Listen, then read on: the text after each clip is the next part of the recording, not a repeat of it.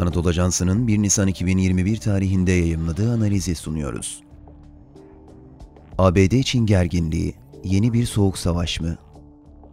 Yazan Doktor Ali Aslan, seslendiren Halil İbrahim Ciğer.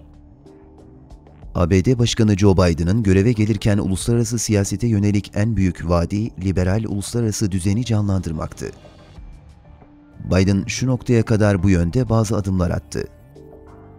ABD'yi yeniden Paris İklim Antlaşması'na geri taşıdı. Ülkesinin Dünya Sağlık Örgütü ve Birleşmiş Milletler İnsan Hakları Konseyi üyeliğini yeniden hayata geçirdi. Öte yandan Avrupalı ve Asyalı müttefiklerle daha yakın ilişkiler kurulmasına yönelik önemli hamleler yaptı. Ancak kurumsal düzenin canlandırılması sadece ülkenin uluslararası kurumlara geri taşınması ve Avrupalı ve Asyalı müttefiklere yönelik Trump döneminde göz ardı edilen Amerikan vaatlerinin yerine getirilmesini kapsamıyor.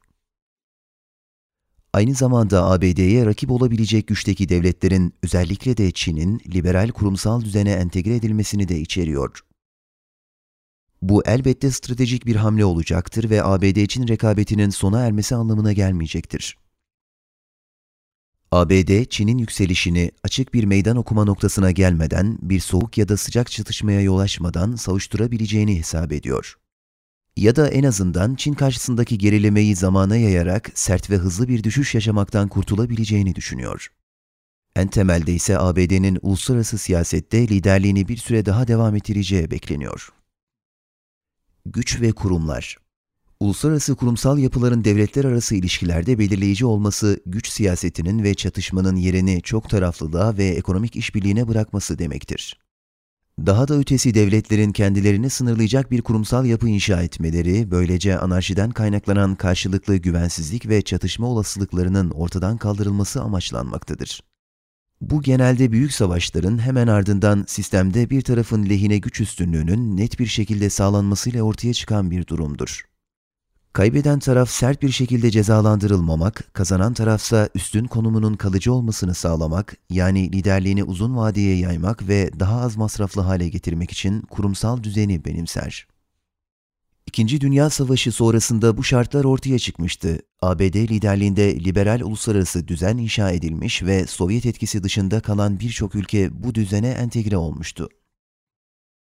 Yarım yüzyıla aşkın bir süre varlığını devam ettiren bu düzeni eski ABD Başkanı Donald Trump elinin tersiyle iterek işlevsiz bırakmaya çalıştı. Buna gerekçe olarak kurumsal yapıların Amerikan çıkarlarına zarar verdiğini ileri sürüyordu. Çin yönetiminin o dönem ironik bir şekilde ABD'nin liberal uluslararası düzene sadık kalmasını bekliyoruz açıklaması yapması boşuna değildi.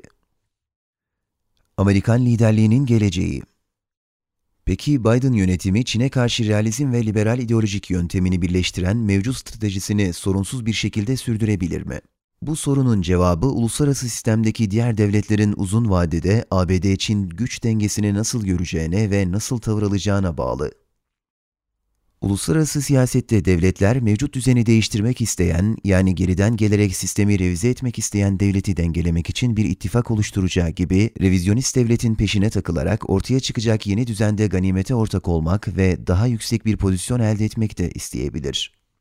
Devletlerin statükonun devamından yana mı yoksa revizyondan yana mı karar vereceğini önceden kestirmek mümkün değil.